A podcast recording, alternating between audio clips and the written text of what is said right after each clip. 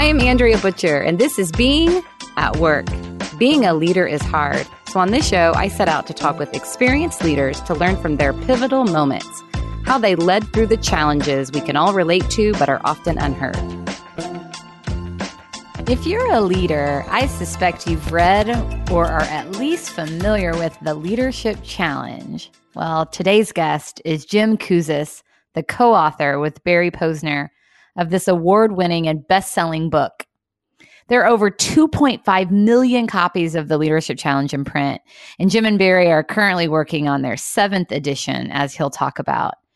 The Leadership Challenge has been named one of the 100 best business books of all time. And in addition to this book, Jim and Barry have co authored over 30 other publications.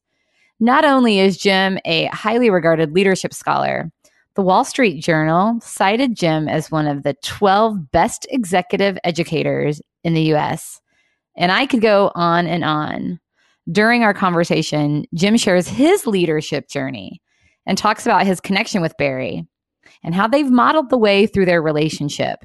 He also digs into his research a bit and shares a personal leadership insight. Check it out.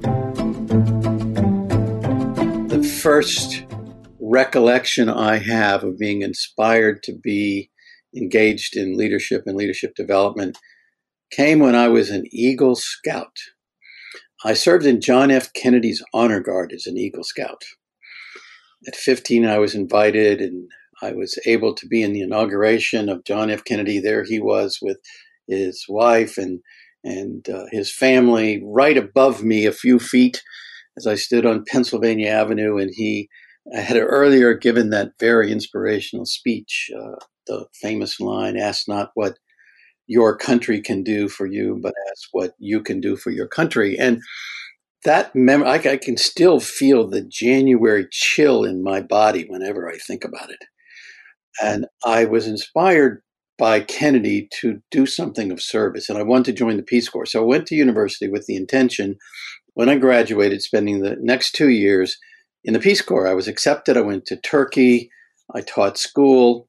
And it was during that experience that I said to myself, well, rather than becoming an ambassador, which was what I had dreamed of at the time, joining the Foreign Service and going to some diplomatic corps, I said, I want to teach. And I came back to the US and I actually couldn't get a job in public school education because they didn't have a teaching credential, but I could get a job teaching adults. I got a job for the Community Program uh, Training Institute where we did work serving the poor communities of the U.S. And I had a chance to fly around Texas and Oklahoma and Arkansas and Louisiana and do some training and development. And that was my first introduction to adult education.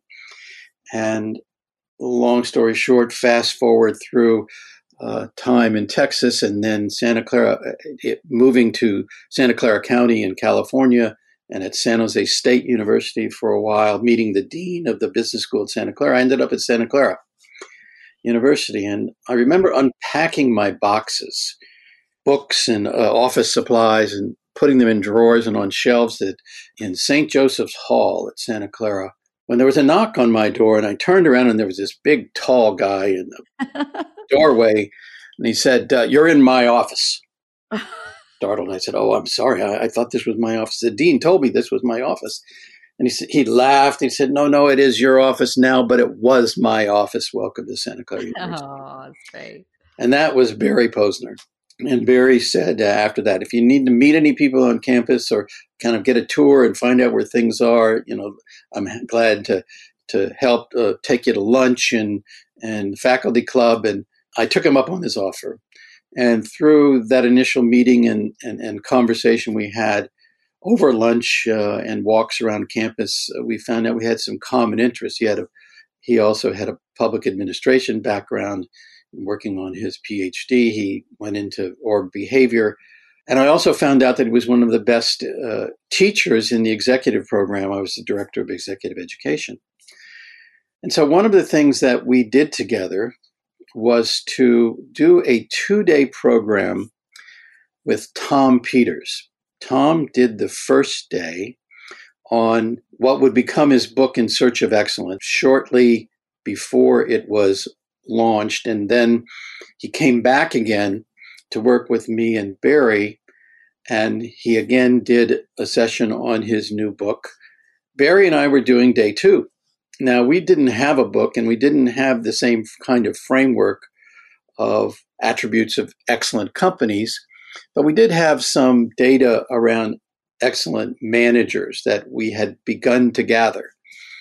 But because we didn't have the extensive kind of material that Tom had, we did what a lot of facilitators do, and that was involve the audience in building some content. so we asked people in the audience to prepare for our one day by writing a story about their personal best leadership experience which they did as an assignment. And they came back and they met in small groups, and each individual in the small group told their stories and they recorded their findings on uh, flip charts. And we lined the hall walls of Kenna Hall, Santa Clara University, with these flip charts. And we asked people to do a gallery walk. And they walked down the gallery and they looked over these flip charts and they and we, Barry and I, were seeing this for the first time, and we all kind of went, wow, this is really interesting. When people answer this same question individually and as a group, talk about their stories, they all come up with some very similar kinds of lessons learned. That was the first exposure to the what became the five practices of exemplary leadership. That was on February 16, 1983. And that was really the turning point where Barry and I began a serious investigation of the leadership challenge and the five practices that resulted from it. Uh, the practices of model a way, inspire a shared vision, challenge the process, enable others to act, and encourage the heart. And there was other research that we did, of course, to develop that model, we developed a leadership practices inventory, began to assess people. So over these 35 plus years now that we've been working together, we've collected over 5,000 of these personal best leadership stories. Over 5 million people have responded to the LPI. It's been, we have data from 70 different countries, nearly 800 research papers have been written by other people other than me and Barry on exemplary leadership using our framework and our leadership practices inventory. And of course, we over these years have continued to gather data and subject it to some pretty rigorous reliability and validity testing in order to be able to say to people today if you engage more frequently in the five practices of exemplary leadership, we know that you will be personally more engaged, teams will be more engaged and the organization will be more profitable and productive. So that's how we got started.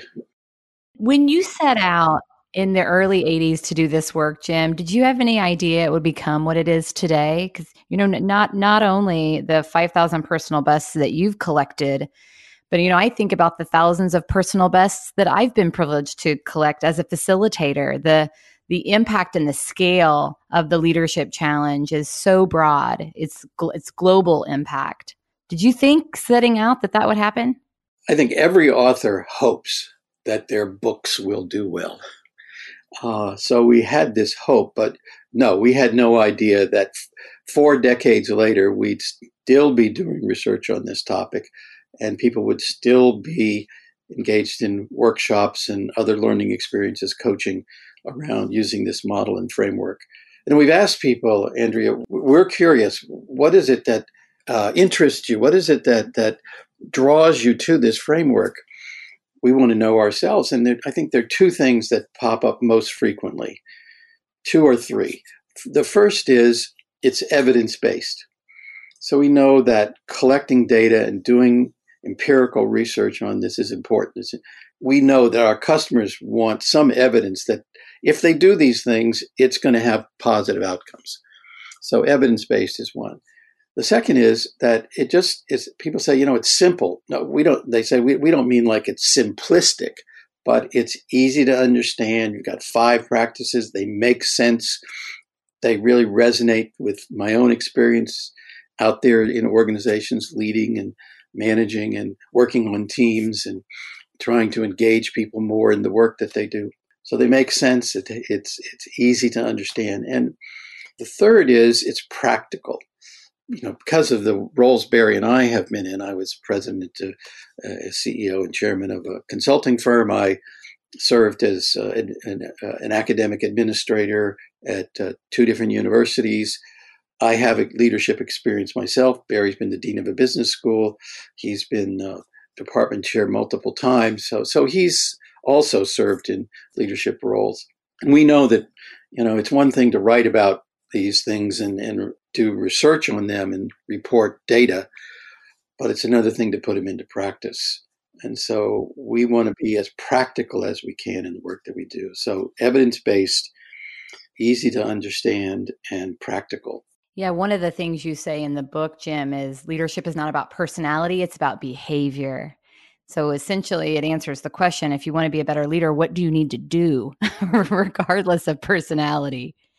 And as a leader myself, getting back to the practicality, there are so many times, even throughout the day, sometimes, regardless of the situation, regardless of the challenge, I can always ask myself questions around the five practices. What way am I modeling here?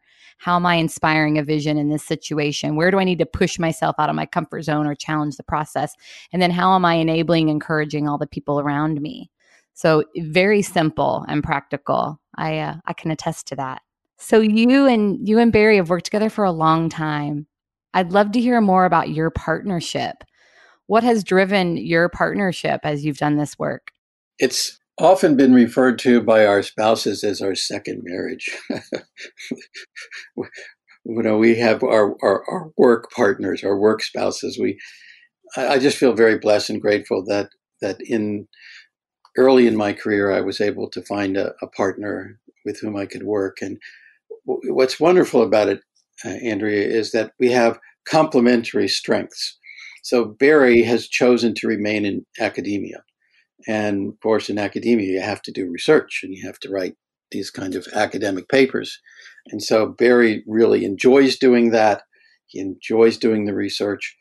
And I really like the practical side. And I like to talk to people about how they can develop these skills and use these skills at work. And we we've both over time uh, writing so much together been able to blend those two together in a way that feels like one singular voice. And and I think that part of that early on we realized, you know, we write about values. We write about people having to to have some principles that guide them along their path. And we decided that we needed to do that for ourselves. We need to ask ourselves what, what, what are the fundamental principles for which we stand that are integrated throughout our work, that inform our work, both the practical side and then the research and academic side. And the first one of those, so we came up, we, we did that exercise ourselves. We asked people to do it in workshops. And so we did it for ourselves and we came up with seven. And the first one of those is collaboration. Know, I remember one of the probably the most memorable lessons I ever learned from one of the people we interviewed was Don Bennett during the first edition. And I asked Don what was the most important lesson he learned in climbing Mount Rainier, 14,410 feet on one leg and two poles. And he said, You can't do it alone. And so collaboration has been a very important part of our work. Uh, we share everything 50 50, essentially. We work together in our writing and in the, in the training and the, and the work that we do in consulting and coaching as equal partners. That's number one, and it's it's infuses our work because we have learned that you can't do it alone. that that it, excellence and achieving excellence isn't an individual sport even if we write about a leader or leaders individually and what individually they can do, one of the most important lessons that any leader can learn is to be humble and understand that you need a team of other people in order to get anything extraordinary done. The second value is credibility. We found very early on in our research that credibility is the foundation of leadership. And so we needed to practice what we preach. And so part of the importance of holding these leadership roles ourselves over the years is to demonstrate to other people that we don't just write about this, but we put it into practice. The third one of, of our values is evidence, going back to why people like our work and feel it has credibility to them is because there's data to back it up. And so if we ever say anything that is a recommendation to somebody on something you can do to increase the frequency of these behaviors, we know that the probability is is going to have a positive outcome. You know, there's no guarantee in leadership that if you do something, it's going to work.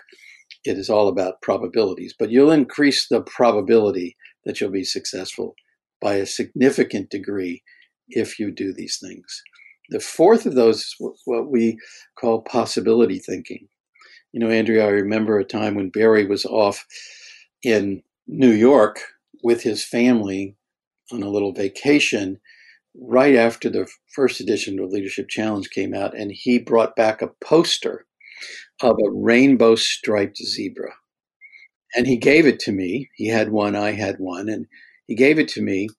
And the phrase above the rainbow striped zebra was to be good is not enough when you dream of being great and I just loved it. So I framed it. I hung it in my office at Santa Clara University. I took took it with me to all my other jobs sub- subsequent to that, and I hung it on the wall. And when people came in to talk with me, it was right behind me on the wall, and I would I would be able to point to this sign, or people would see it and they'd get the point that we don't settle for good. We dream of being great, and we need to continuously challenge ourselves to improve whatever it is we do. And if you'll notice, the subtitle of the Leadership Challenge has always been the same throughout uh, all of these publications, six now six editions. We're talking about working on the seventh, and that is how to make extraordinary things happen in organizations. The fifth is what we call liberation. We believe that people have the innate capacity to lead. Uh, we know that uh, from our data, for example, that 99.99987% of people demonstrate some capacity to lead. And so it's our job to bring that out of them, to be able to help them to see that they too can, are leaders and can exercise these practices to a greater degree. Accessibility is our sixth value, meaning let's keep it simple, let's make it understandable, let's make it practical for people. And the final one, and not necessarily final in any way because it's last and least important, but because, but because it just happens to be the one we like to talk about at the end of every Leadership Challenge edition is love. Leadership is not an affair of the head, it's an affair of the heart. So those drive our work, and they came out of it, applying our work to ourselves. That's so good. Well, so you are modeling the way in your partnership we are through shared values. Yeah, I'm just I'm still feeling the effects of leadership is not an affair of the head, it's an affair of the heart.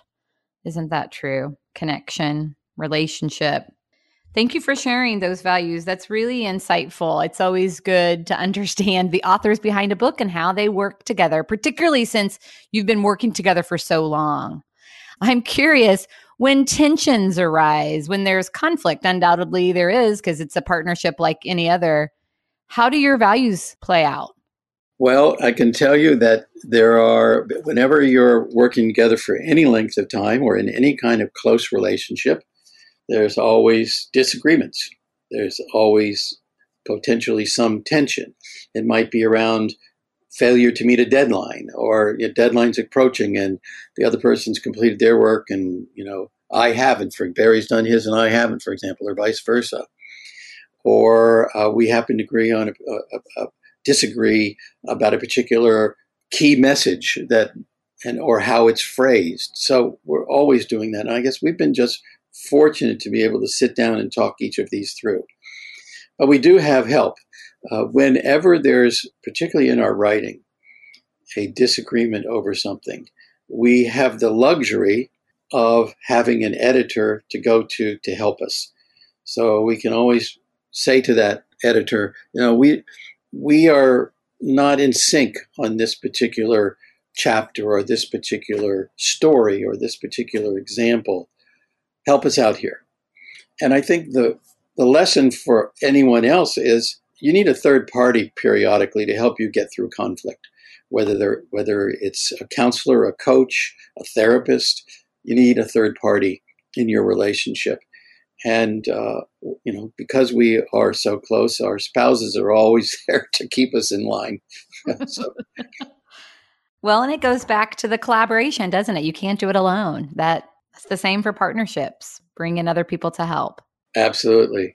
So, you talked about the five practices a little while ago. Uh, so, for each of the five practices, there are two commitments and there are six behaviors. So, the entire model includes 30 observable behaviors. So, again, answering the question, I want to be a better leader. What do I do? A question I get as a facilitator, and now I've got the author to answer the question. question I get asked a lot, Jim, is what's most important? If I had to focus on one of these behaviors, which one would it be? Well, that the answer is it depends. Of course. and let me explain. Let me explain. First of all, in our research, we have found, and the why we focus on behaviors, and very specifically these 30, is that it's the most observable thing that a constituent, somebody who's looking at your behavior or impacted by your behavior experiences.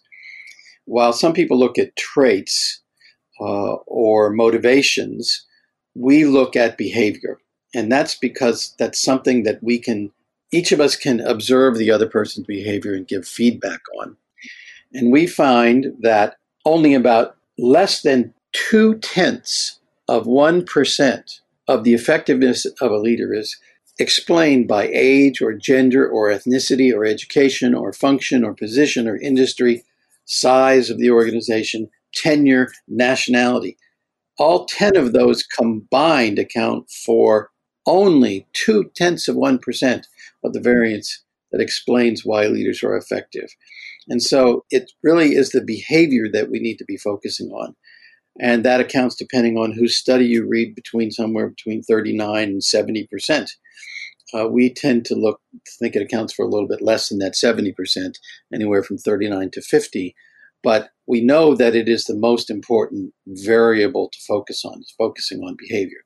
Why does it depend? Each individual leadership practices inventory profile is different. Each one of us as leaders has something very specific to us that is both a strength and an area of improvement. Now, we can make some generalizations about what things seem to more frequently be areas for attention and development. For example, Inspire a Shared Vision is the practice over time on which most people get feedback. They're demonstrating this behavior less frequently. So, if we had to make a generalization about developmental need, it's Inspire a Shared Vision. But again, some people score very high on that, and that may not be where they need to start. Some people may need to start uh, on challenge the process, for example. Others maybe encourage the heart. So I say it depends because each individual leader has different developmental needs. But the other reason I say uh, say that it depends is because every practice accounts for some percentage of the variance if you took one out of the, the leadership practices inventory, the five practices of exemplary leadership, and said we're there are only four, or we're only going to focus on one, you wouldn't explain as much of the variance as of why leaders are effective. So taking things away only decreases the possibility, and focusing only on one doesn't help as much as saying, you know, you need to focus on all of them. Let me use another analogy. Leadership is like a pentathlon if you're going to compete in a pentathlon, you need to be able to compete in all five events. You can't say, oh, I'm not very good at javelin throwing, so I'm not going to do that one. Well, sorry, but if you're going to compete in it, you got to do it. You may not do it as well as the others, but you still got to be able to do it. Leadership is like that. You may not be the best at enable others to act, but at least you got to do it. And you and you, if you're going to compete at the highest levels, if you're going to be in the leadership Olympics, you need to be able to do that better than all the other really good people doing that. So it means you have to elevate your skill level in all of these practices, not just in one of them. Well, and they are the five practices of exemplary leadership. So, yeah, if, if I focus just on one practice area, odds are I'm not going to be exemplary. I may be good at that practice, but there I'm not rounded out as a leader because there are key components missing. So all all support and all are important. Absolutely. Yeah, good. If you could go back, you've you've been at this now for quite some time through your partnership with with Barry and uh, and all the other work that you've done. If you could go back and give yourself one piece of advice, what would it be? I go back to Don Bennett's advice when you can't do it alone.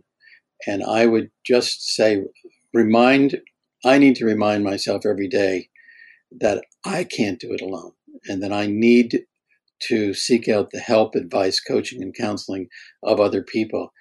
And the other thing is that the best leaders are the best learners. Every day, I try to learn something new. I make it a habit, and I usually do it in the morning. I, uh, I, I find it easier for me to, to learn in the morning. Uh, so I try to do learn something new, read a paper about something that is related, but not that I've read before. Uh, listen to a podcast, watch a TED Talk video. Try to do something to stay sharp. Go go practice a skill, practice a speech do something that enables me to continuously learn. So the best leaders are the best learners. We have to be continuous learners and engage in learning and find ways to learn on a continuous basis. Jim, thank you so much for sharing all of this insight. You've given us a glimpse into the story that got you to where you are today, the journey that you that you were on with Barry from the moment he was in the door. You're in my office. Through working on your seventh edition of the Leadership Challenge. Yes. How exciting. And 30 publications you've worked on together. That's that's so much good work. Thank you. Thank you for inspiring leadership, inspiring greatness, perseverance. This um this is such a dream for me to be able to talk to the author of a program that I've been delivering for many many years and has been such a big part of making me who I am as a leader. So thank you, Jim Kouzes. My pleasure, Andrea. Thank you very much for the opportunity to be part of your podcast. If the audience wants to connect with you, Jim, what's the best way to do that? I know you're on LinkedIn. Is that a good connection point? The best way to contact me directly is to send me an email at uh, jim at kouzes.com you can always also write to uh, leadershipchallenge.com and someone will forward that email to me too. Yes, you're always so accessible and open and wanting to help others. So thank you for that. Thank you very much, Andrea. It's a pleasure working with you and keep making extraordinary things happen. Thank you for joining us for this episode. Please subscribe wherever you listen to your podcast to never miss a Being at Work story.